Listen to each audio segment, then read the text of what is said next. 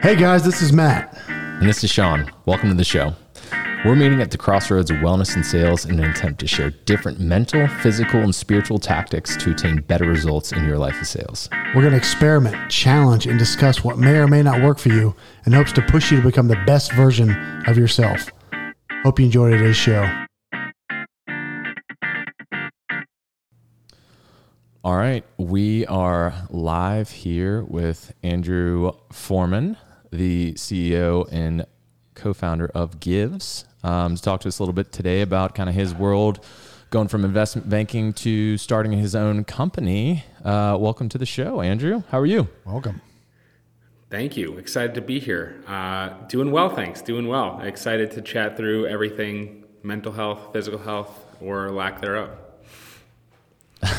yeah, I'm sure you never experienced any of that where you kind of started off, but maybe to uh, let our listeners know a little bit more about you, give um, kind of a quick background on kind of your life and as it transitioned, whether you know from younger ages to investment banking to starting your own company, um, and then we'll go from there.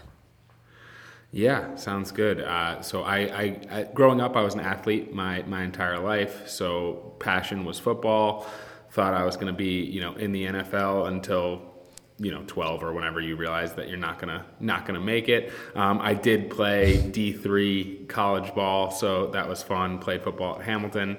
Um, and and you know physical and mental health was a big big part of that and trying to figure out you know how do you how do you balance everything even in college from working out practice through to schoolwork et cetera et yep. cetera. Um, end up doing investment banking for six years, which is a long time to do investment banking. Only a year and a half at the at the bulge bracket side of things. So very happy to chat through all of that. Uh, ended up going back to yeah. business school after a bunch of investment banking. Went to HBS for two years, and after graduating there, started my own company that is now Givz. And we actually went through a full pivot at Givz. So I feel like I'm almost the second time founder at this point in time.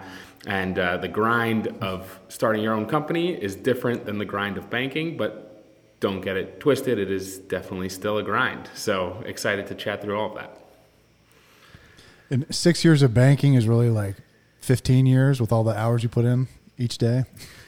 Yeah, I think the first year and a half was was probably about 15 years, and then the last four and a half years was was much much better from a work life balance perspective and just from an overall respect for myself and my peers perspective.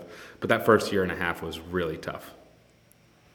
Yeah, I think um, it's interesting, right? We talk to a lot of sales specific people, and many of us go the path of software sales thinking, you know, thinking it's at least a little bit more of a work life balance of, you know, going in and being able to have the potential to, to, to earn a lot of dollars um, and put in some work. But, you know, I think most people, when you're going into the world of investment banking, you know, you have the opportunity to be incredibly successful financially, but then you're also have the understanding of you're going to be putting in endless hours. It's your life. Right? Yeah. Um, I can honestly say I, and I'm the, I'm the youngest of, of, of three and all my two older brothers and dad were all in finance and i quickly realized that that is not the path that i wanted to go. So i found the easy way out and going into the software world. Um, but yeah maybe we can like talk about that a little bit more right? Because you just hear these i don't want to say horror stories right? But you just you, you get in you're working you know seven to seven's a good day for you right? So then uh, you know most of the days you're getting thinking you're leaving the office at 8 9 10 o'clock and someone comes in with a new project and you're bogged down. And uh, like walk us through a little bit of how you dealt with that and you know with trying to manage all the other aspects of your life and some of the things you maybe took to overcome that because i know i couldn't honestly and you survived. Here you are with us today.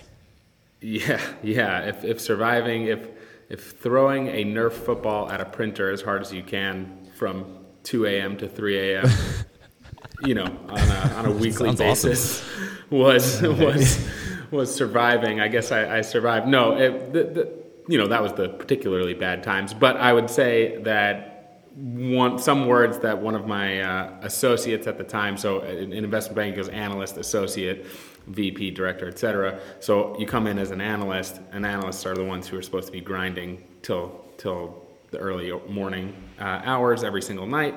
And, and you do, uh, and and then one of the associates who had come up through the through the analyst ranks, he said to me at some point, maybe four or five weeks in, he said, Andrew, the hope is what kills you. you can't you can't have hope that you're going to get mm-hmm. out at eight, nine, ten o'clock, like you were saying. That's that's what'll kill you. Don't make plans. Don't yep. tell your friends that you might be able to join them at the bar at ten. Don't you know the hope is what kills you, and that really stuck with me because he's like, just let it let it break you. You know you're gonna stay here till three in the morning just assume that you're going to be here th- till 3 in the morning. If somehow by some miracle you can get out at 10 p.m., great, go ahead and do it. But you might get called back and you never know. So, so just assume that you're here 8 a.m. So 7 to 7 wasn't even on the table. It was 8 a.m. For me, it was 8 a.m. to about 3 a.m. Monday to Thursday. Jeez. And then probably 8 a.m. to midnight, 10 p.m. midnight on Fridays, and then like 10 to 10 on Saturday and Sunday.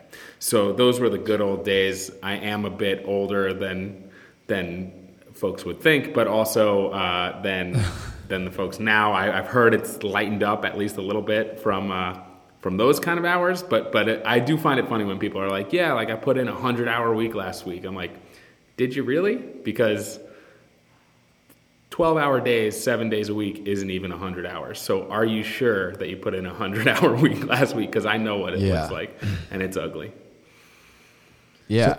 So, uh, how do you deal with that much, you know, compacted um, sleep deprivation? Like, what were people doing? How are you feeling? How are you staying awake on such limited sleep like that? So people I, I, so I also to, to boot I didn't drink coffee. So I was one of these people that like I was trying what? to trying to not drink coffee. I, I, still don't drink coffee to this day. Um, there were there were times during that year I drank more coffee that year than than I ever have in my entire life. Obviously, there was okay. some nights where I had to pull all nighters, and so I would drink coffee to try to stay awake the next day. But for me, I would get I lived eight blocks from my from my office, so that I knew because I knew that I needed to get as much sleep as I could. So I'd run home like 3 a.m.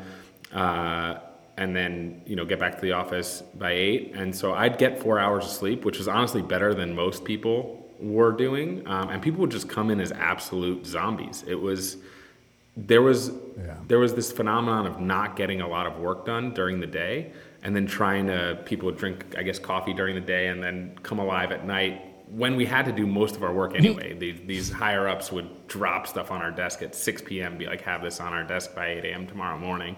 And that's when a majority of the work would start to get done. So, a lot of the stuff that we talk about is kind of going against the typical grain of what a salesperson talks about and deals with, right? Whether it's your mental health or doing certain things that uh, are whether it's yoga and meditation, you know, talking to an older sales rep about that, mm-hmm.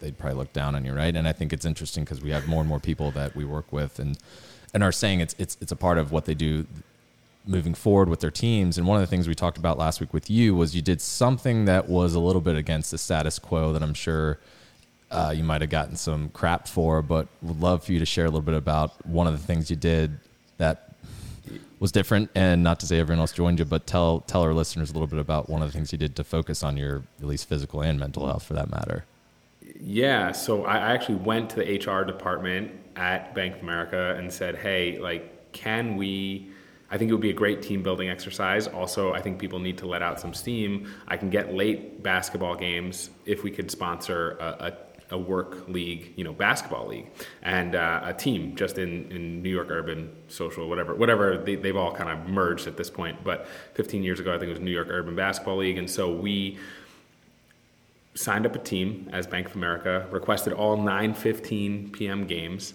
I went to the 9:15 games and the first game my coworkers all went with me and we went to the game we actually some of us went back to the office after um, you know, to, to finish up any work that we had, but we played basketball for an hour from 9.15 to 10.15. It was a really good team building exercise and yeah.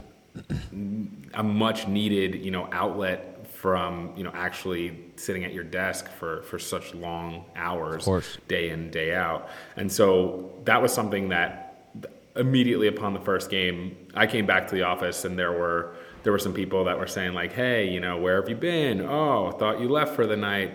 Oh, you know, giving you a little bit of ribbing, which was interesting to say the least.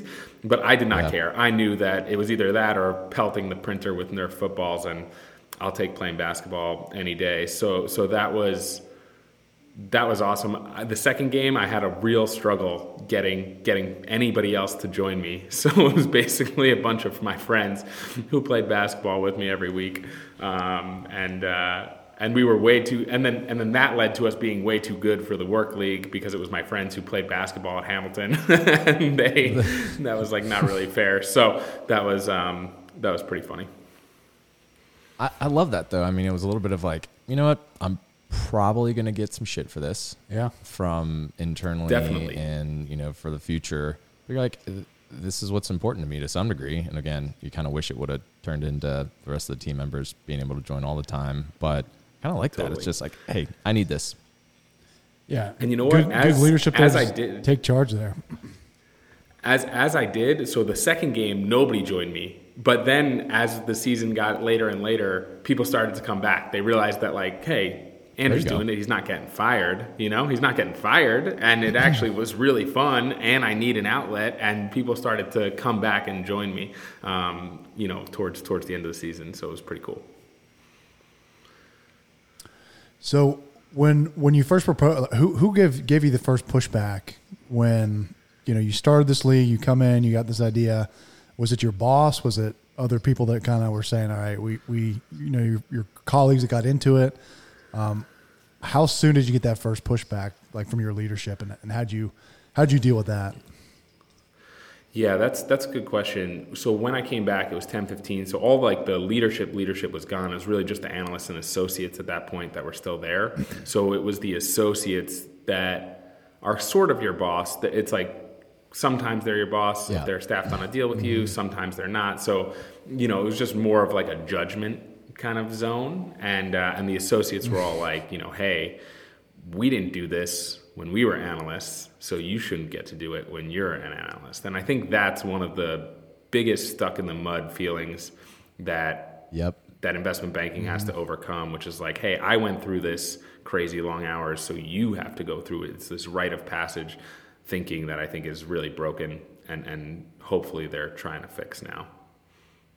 It, it, it's kind of like the medical profession, right? Where the doctors are wearing I, in my residency, I stayed up for three days in a row, pulling right. all these shifts. right. And it's kind of like you, you, got you you got to do that. And then when you when you start to look at it from this point of view, now you're going, this is really stupid. And my question to you too is like during these eight eight a.m. to three a.m., how much work are you actually doing versus that's, just dicking around? Like I'm I'm in the office, so I think I'm working because that's a big piece now that when we talk totally. to people about this concept of deep work, you know, really in a day that long, you're probably only doing, you know, a couple hours and you're just wasting all this time in between. So how much true work do you think you were getting done? Absolutely. There was no reason to to be in there that long. I think the combination of yeah, the deep work piece that's coming out now that I'm still I'm still learning about is yeah. is yeah, there's no way that anybody was doing any deep work for any amount of time, given that you had four hours of sleep every single night. You couldn't concentrate right. and, yeah. and and be be efficient at, at, all at any point during during this time.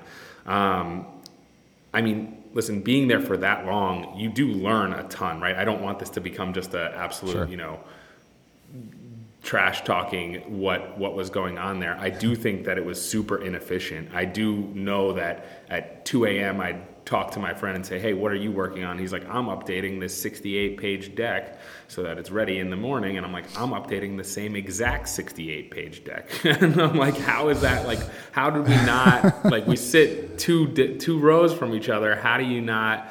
know that we're both working on that same thing and like split it up and we could have been done in half the time but like our bosses wouldn't have even been happy with that we actually that was another thing that we pioneered where we said as an analyst class we said hey this thing so after that i, I said hey some, something this is ridiculous we're both sitting here from midnight to 3 a.m updating the same exact deck why don't we just assign one person updating this deck was like a whole a whole deal why don't we just assign one person your week is messed up to say the least. But every, yeah. you know, we have 12 analysts. Once every three months now, you're the person for a week who updates that deck every night.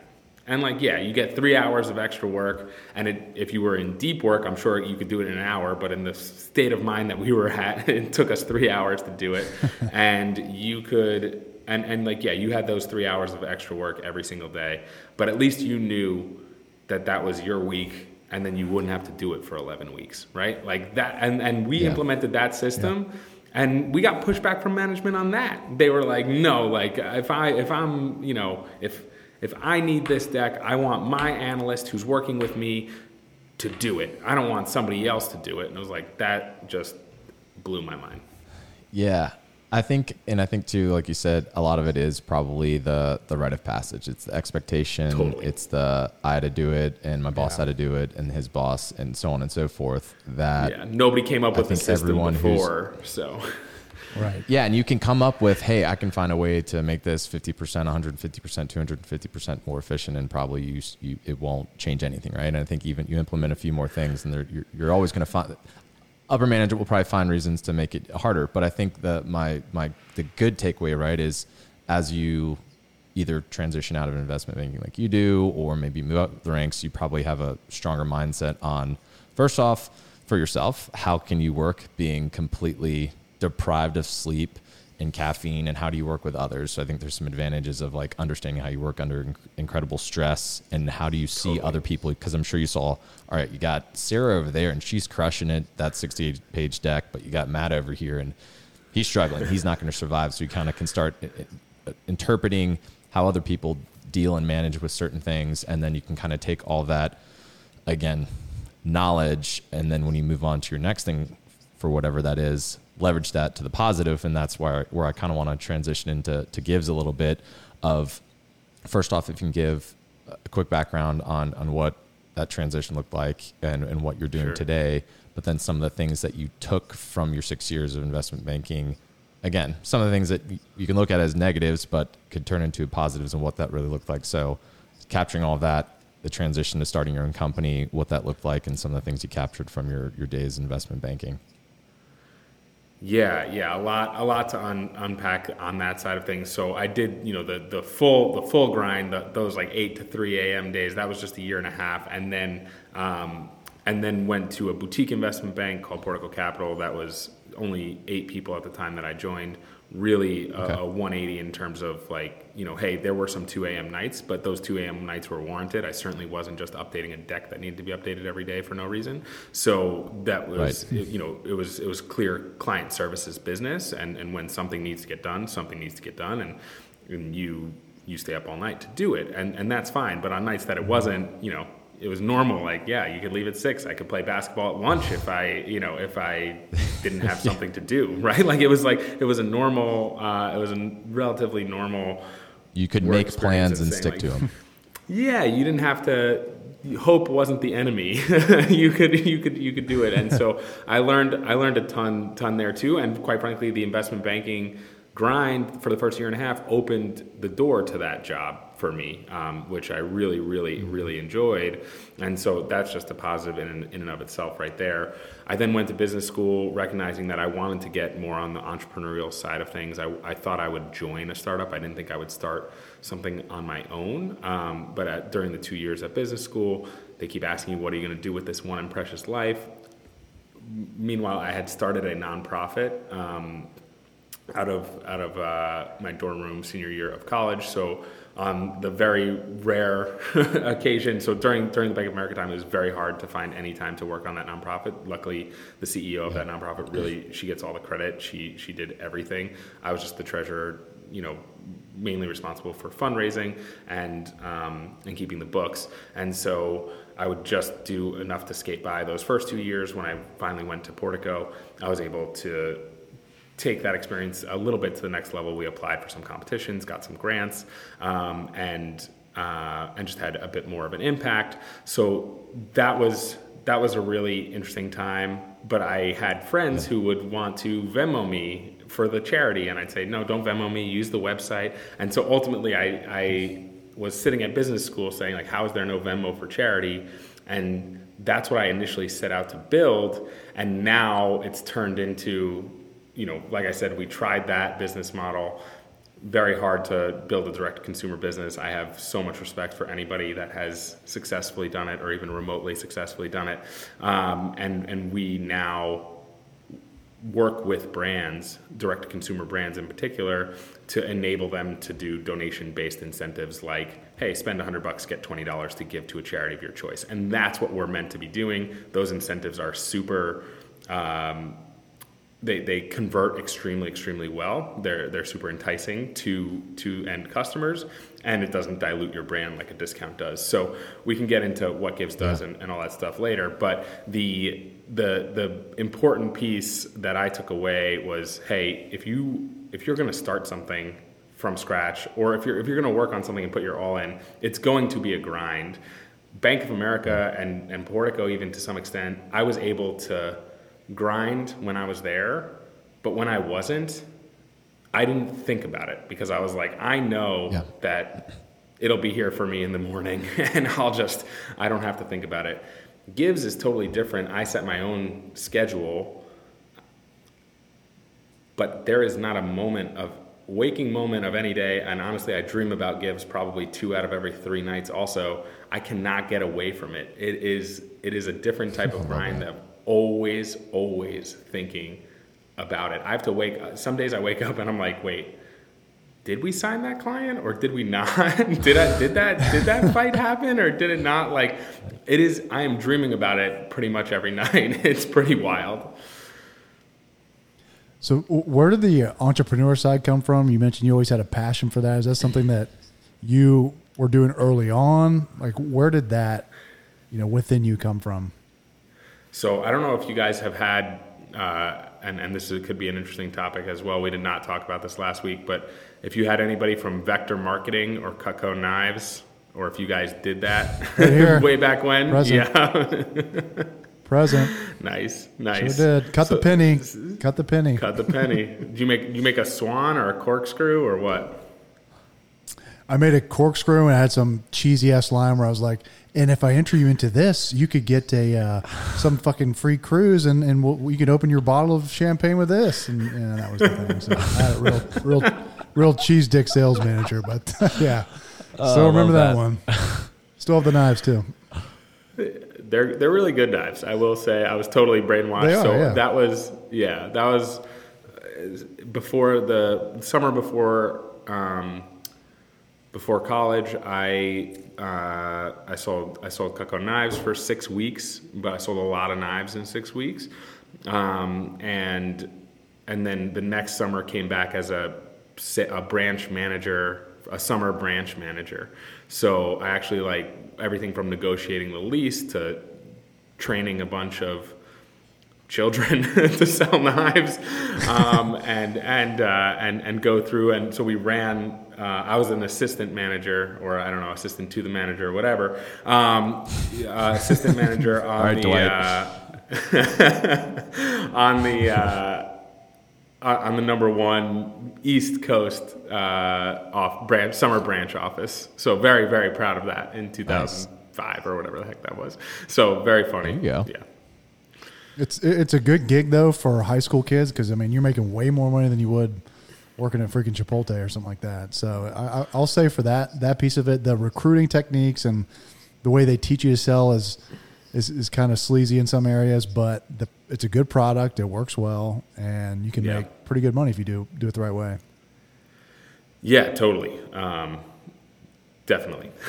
sold sold a lot of knives. Ended up making a lot of money. Have nothing but really good things to say about about that company. That was like my first foray into, and, and for me personally, from a personal growth standpoint, doing sales like that opened my mind up, opened everything up for me. Whereas like, hey, like I used to be this shy kid.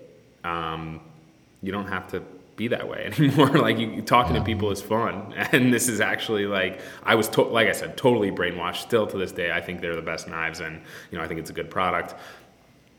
And there must be some margin in there if they're paying me fifty percent commission, but right. they, um, you know, like I, well, I didn't feel like I was selling snake snake oil. and and I don't know if you read uh, or heard about the the top guy that did it. I, I think he was. I don't know if he was paying for seminary school or something like that, but one of the guys took it and started going to different businesses and was instead of selling it to you know calling up my my list of referrals and my old neighbors and stuff Right. like that they he was going to businesses and, and pitching it as this is a gift for employees and, and just absolutely you know blew it up that way and made a ton of money which i thought was super super smart to look at it differently and say well they're wanting us to sell direct to consumer but why not make this b2b so I, I remember I did one pitch at a Weichert Realtors. I don't know if those even ex- they, they even exist anymore, but yeah, I was I was similar vein. Like you know, I was like, hey, every time somebody closes on a house, you should give them this uh, set of knives as a housewarming gift. But then in some cultures, actually giving knives as a housewarming gift is very taboo. So learned learned a whole bunch of different things. Tried tried a little bit of that. Didn't make it work like this guy did. Um, but it was it was definitely the most money that you I, I made three times as much money selling knives in a summer than I did working at Merrill Lynch in investment banking for the summer. It's nuts. so that was like your first intro to selling and kind of making some money. And did that just kind of get the gears moving? Of all right, one day I want to start my own thing. Was was that the catalyst there? that was exactly the catalyst. That was it. And and I was like, you know, I don't know exactly what I want to start. I, I was a math and economics major, so not super creative, more on the analytics side of things. And I said, you know, I don't know that I have an idea that I'm passionate enough that I want to start. This was coming out of undergrad, so let me go into investment banking, which I can make the most money possible and open the most amount of doors possible. So that was kind of my thought process going through. Um, I don't think I knew. I, I didn't know about enterprise sales as a option. I, I, I now Yeah. looking back at the signs, like people are like, "Yeah, you maybe should have done that um, instead." Yeah. But uh, but but that was the path I chose. And then coming out of business school, realized that there was an opportunity to really do well and do good at the same time, which was something that sounds super cliche, but I had, had been ingrained in me forever where I was like, hey, like if I am going to put, I have the capability to put 8 a.m. to 3 a.m. hours in, right? And this was before kids because now you do it in a different in a different way, Changes. but Yeah. it changes. Nope. Uh, but I, I have I have the motor to do that. Can I put this as a force towards good instead of making money out of money or selling companies, you know, Yeah. that that that are gonna, you know, make money? Can can I do something that really, really, really does good? And um, and that's that's ultimately where it Givz was born. I actually had a bit of that in my investment banking job at Portico. There was a company that we sold for over half a billion dollars, um, and they were doing real good. Like it was, it was actual. I don't. I, we don't have to get into the specifics, but basically, like there were a yeah. bunch of, you know, they were saving lives, and I was like, that's cool, right? Like, how can I do something that is going to have a real impact and make a boatload of money doing it? There has to be a combo that, that exists that you can do that. Yeah, I love that. I was maybe I was telling you um, the other day. I didn't know much about him, but it was really cool. Mr. Beast was on Joe Rogan, Yeah, and he's this crazy, you know, YouTube guy. And it was interesting because he was l- the amount of time and effort he spent into understanding YouTube and what makes a video good or not. And the cool part mm-hmm. was he takes every essentially every dollar he makes and puts it back into building content, which is great in and of itself. Like he could be worth tens, hundreds of millions of dollars if he really wanted to. But the flip side is he's now taken his fame and said, you know, how can I do something good and, and impact the world? So he's taking his fame and all the money that he does make off of his own YouTube content to create, I think it was these, um, he lives out of North Carolina or South Carolina and has um, essentially the, the ability to start giving away food and clothing and leveraging this to turn into, and as, he's like, yeah, I don't care about being rich. I mean, when I die, I don't have anything. And how can I take this? Right. And now I've got it in one state. How can I get it in 10 states and 50 states and out of the country to say, Awesome. I'm loving what I'm doing. I- I'm making impact, you know, hopefully saving some money at the same time. And it was just really cool because so much of what you see out there on social media today is the flash and doing this and the nice car, house, and whatnot. But having that, being able to do both at the same time, I think is what I love hearing about you and, and seeing, you know, some of the top paid YouTube people doing as well is just it's just awesome, and it's just so easy to say I want to sell a company for a billion dollars and be rich, but it's mm-hmm. like having that thought and hearing you say that um, should hopefully inspire others. It's like how can I you know do this, um, but also benefiting many other people at the same time. Um, I love. Yeah, I mean, for for me, it's it, you you need both sides of it. For me, I was always coming at it from the point of view of you need the money to be able to help people, right? You need to if, if you're not yeah. if you're not making money, it's not sustainable. So you need to be able to make money to to give money. Um, and that kind of all even even going back to, to my high school days i'll tell this story occasionally where you know uh, i had a high school girlfriend who would say like you know the only thing we'd argue about is how do you have more of an impact? Do you go volunteer in the peace corps? Or you know that was her point of view or do you go into investment banking make enough money to fund the peace corps right? Like that was that was the argument that we'd have. And you need both sides of that coin and we weren't going to figure that out at, yep. at age 17 and you know she goes into the peace corps right after college. I go into investment banking. We never spoke again just to close the loop. But then i um, did investment banking and uh, realized like I'm not going to make nearly enough money to fund the Peace Corps at all, and so started that nonprofit on the on the side um, to actually feel like I'm having some sort of real impact. So um, that now I feel like we've I've finally gotten to a point where on the give side of things we're able to. By definition, if we end up selling Givz for a billion dollars, we will have sent a hundred billion dollars to charity. That's that's by design um, as to as to what as to what we're doing and what we're building here at Givz. Yeah, and I love it too because it just gives a perspective of it's so easy for someone to look at investment bankers and Wall Street with this negative connotation, and they just make you know. There's always articles right about. I think I saw on Bloomberg today. It was like uh, bonuses on Wall Street went up 20 percent last year, and you're like, oh, that's awful.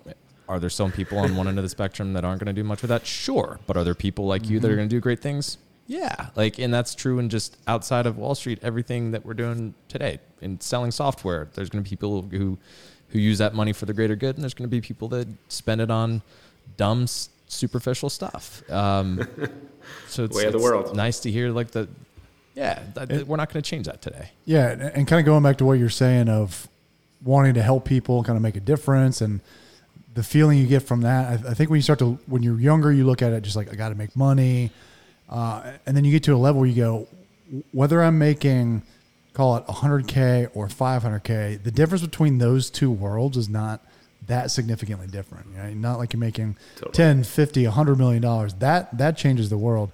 You start to realize, right. hmm, would I rather make 500k and kind of be unhappy or be working insane hours, or would I rather, rather make 100k where like I'm still okay but I'm making a big difference. And you know, knowing the the laws of, of money is the more value I provide to more people, the more money that will come back to me.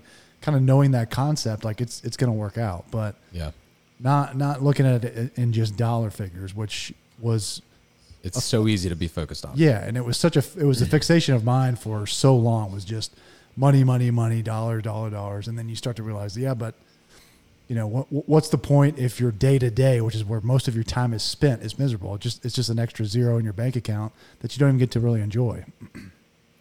Absolutely. And that's when and, and and that's why you know family changes the game. Having you know having kids changes the game. Um, you know that's to me that's that's the number one piece that that has shifted in my mind aside from you know, going from something that I wasn't as passionate about and sinking so many hours into it to now something that I'm extremely passionate about. That was the first big switch, and I was like, okay, this is really cool. And then I was pulling those hours myself, you know, just working on this business. But then when that first human life is dependent on you uh, to, to keep them alive, and, and you have that kid, it, it, you realize that you can't pull those hours. You you can't you can't slide through parenting like you slide through work. You're you're going to regret yep. that in the in the yeah. long term. So those those hours of work that I'm putting in at Bank of America, that's not the type of time you want to be spending with your kids. So I there's there's part of me that's like, hey, I need to get eight hours of sleep so that I can work more productively. But there's also a bigger part yeah. of me, and sometimes the more convincing argument in my mind is I need to go get eight hours of sleep so that I can be present with my kids after work or before yeah. work or whenever it is yeah. when I'm hanging out with them. And it can be hard sometimes. I think um, you, Matt and I talk about all the time, right? We we both got married around the same time, had kids around the same time, and it puts your life into a completely different perspective of what you're focused on. And totally. again, there's probably still a focus on that dollar number, but it's doing it not for yourself. It's doing it for yeah. your family and support and, and protecting them and, and making sure you're good through the good times and the bad and, and what motivates and drives you to get up in the morning or to work out or to make sure you're in a good spot and making sure you're you're being very transparent and open with uh, you know your your wife and having those conversations so they know when you're in good times or bad. Um, and then the great thing too is for us that I think are all wired pretty similarly, raising our kids in the similar way, right? And and having them having focused on the right things earlier on, um, and how we parent too uh, is also important. I mean, I can I'm sure I forget how old your kids are, but it's like the amount of times where you just lose a little bit of patience and then you take a step back and you're like, all right, my son's three right. three years old. Um, I, I, can't be mad. Like uh, someone said it the other day, where it's like for a lot of kids, right, when they get upset about something, it's at that point that could be the hardest thing they've ever done in their entire lives, yeah. right? Losing that yeah. toy, and you're like, Liam, yeah. you just lost a toy, but you're like, all right, that was really hard, and you know, the next time I lose it, not as bad. We've right. already been through some of those experiences, um, and being able to just like focus on that, I think work life balance and your family and making sure that's that's number one um, is important. But being able to start a company and, and give back and, and do great for the world all at the same time for you, showing that that's possible. Yes, you had a foundation of working your freaking butt off, and most uh, you know entrepreneurs do. Um, and you go through a shift of this is what we thought we are going to do, and we pivoted it over here. Um, it takes it takes a lot of grind to to get there, but it's I love seeing your success, and it's just really cool to be able to talk to someone like you that uh, is is doing it while being transparent about you got to make some of the money to give back versus just thinking about it all like you know rainbows and unicorns and it's all yeah. pretty imperfect but it's not yeah. yeah no that's that's that's exactly that's exactly it and yes my kids are one and three so the the yeah. urge to get mad at them when they're like, yeah, okay, I stopped blowing bubbles. I was blowing bubbles for like 30 minutes. This is you're going to be okay. yeah. yeah. Um, but but yes, that is definitely it, definitely funny. And I think the other piece too is that it doesn't have to be one or the other. Like, well, I just picked a money path and I work my ass off, or I just pick this path. It's like, no, no, no, no, no. You can have, you can have all of the above. You can have, you know, a good good work life balance, good family. You can make good money if you structure it the right way, and I think that's that's important too, especially with technology we're enabled with nowadays and the ways we can do our work and and and broaden the reach, things like that. Like you can still make very good money if you and, and oftentimes you'll make even more money when you're focusing on being a good person and bringing value to other people because yeah. that's what brings that money back to you. Yeah yeah, you enjoy it and it motivates you. And like you said, you're yeah. you're always dreaming about the company you build versus, again, like I think you said it perfectly right. I know that 8 a.m. tomorrow, Bank of America is still going to be there, right? Like I don't yeah. need to think about it in my off time versus I, it's something you said resonated well where we get so ingrained sometimes on our side of of uh, being in sales where it's an opportunity that's into the quarter and you think about it so much and i don't know about you where there's yes. been multiple times where i've had dreams about opportunities where I, I've woken up and read an email in the middle of the night, woken up and it was a signed contract. And I woke up and I was like, did I dream of that? And I was like, oh, it actually happened. We had another good friend of ours who he spoke about this opportunity so frequently around his family, putting things into perspective to where when his daughter or son went to school and said, you know, what does your dad do? Her response was, works at this company when he didn't work at that company at all, right? so it's just like, oh, like that's taking over your life a little bit, but you, you can get ingrained and it can be tough where it's just an opportunity. But for you to be able to do that and have that passion about building something, that's where it's just so much fun. And that's where people, to, on the highest extent, right, say, how does Elon Musk do it? All these different companies because he has that passion, he wants to build it. And when you care about something so much, you can do crazy things and pull off crazy yeah. hours, but then be efficient at the same time where you still have your time for your family. Um, that will then again continue to drive that motivation to to do greater good for the world. So. Yep. That's it. That is um, that is it.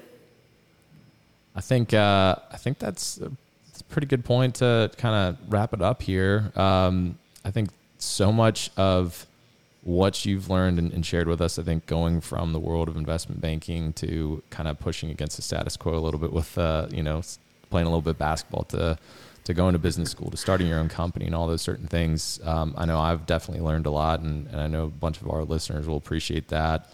Uh, on how they can kind of think about their world a little bit differently, um, given what you've gone through too. Um, for for any of our listeners um, who are interested in living, learning a little bit more about Givz or wanting to reach out to you, what would uh, what would be a good way to kind of touch base with you? Yeah, I mean, I'm I'm open on on Twitter, a foreman22, but really Andrew at givz.com. So a n d r e w at g i v z.com. Just shoot me an email and put optimized sales in the in the subject line. Please feel free to email me. I'm an open book um, and we'll we'll get back to you. Um, and you can always reach out givz.com, givz.com um, to to check us out. And I, I need to I need to make sure that when we are ramping up a sales organization, we have folks like you who are dreaming about the dreaming about the deals, just like I am, because that uh, that's really exciting, and I think that's coming down the pike for us here soon. We just um, we just finished up, uh, you know, real, not even MVP at this point, like a really grade A product on, on the Shopify side of things. So any Shopify retailers that are selling anything online, uh, this is a click of a button way to increase average order value, increase um, conversion rate, all while doing good. It works. You know, you try the free trial, you'll see that it works, and then you can feel great about making more money yourself. So that's the uh, the basic nice. pitch there. Just to weave that in here at the end. But uh, course, really, yeah. thank you, thanks so much for um, for having me on. It's been it's been a pleasure talking with you guys. We appreciate yeah. it, Andrew. Thank you so much for your time and. Uh, I feel bad that I was the only guy here that didn't sell Cutco knives, but I feel like I need to go buy myself a set. So you can always sign back up. So there you but, go. Uh, best awesome. best of luck to you, Andrew. Let's love what you're doing here, and thanks again for joining. Thanks, guys. Thanks.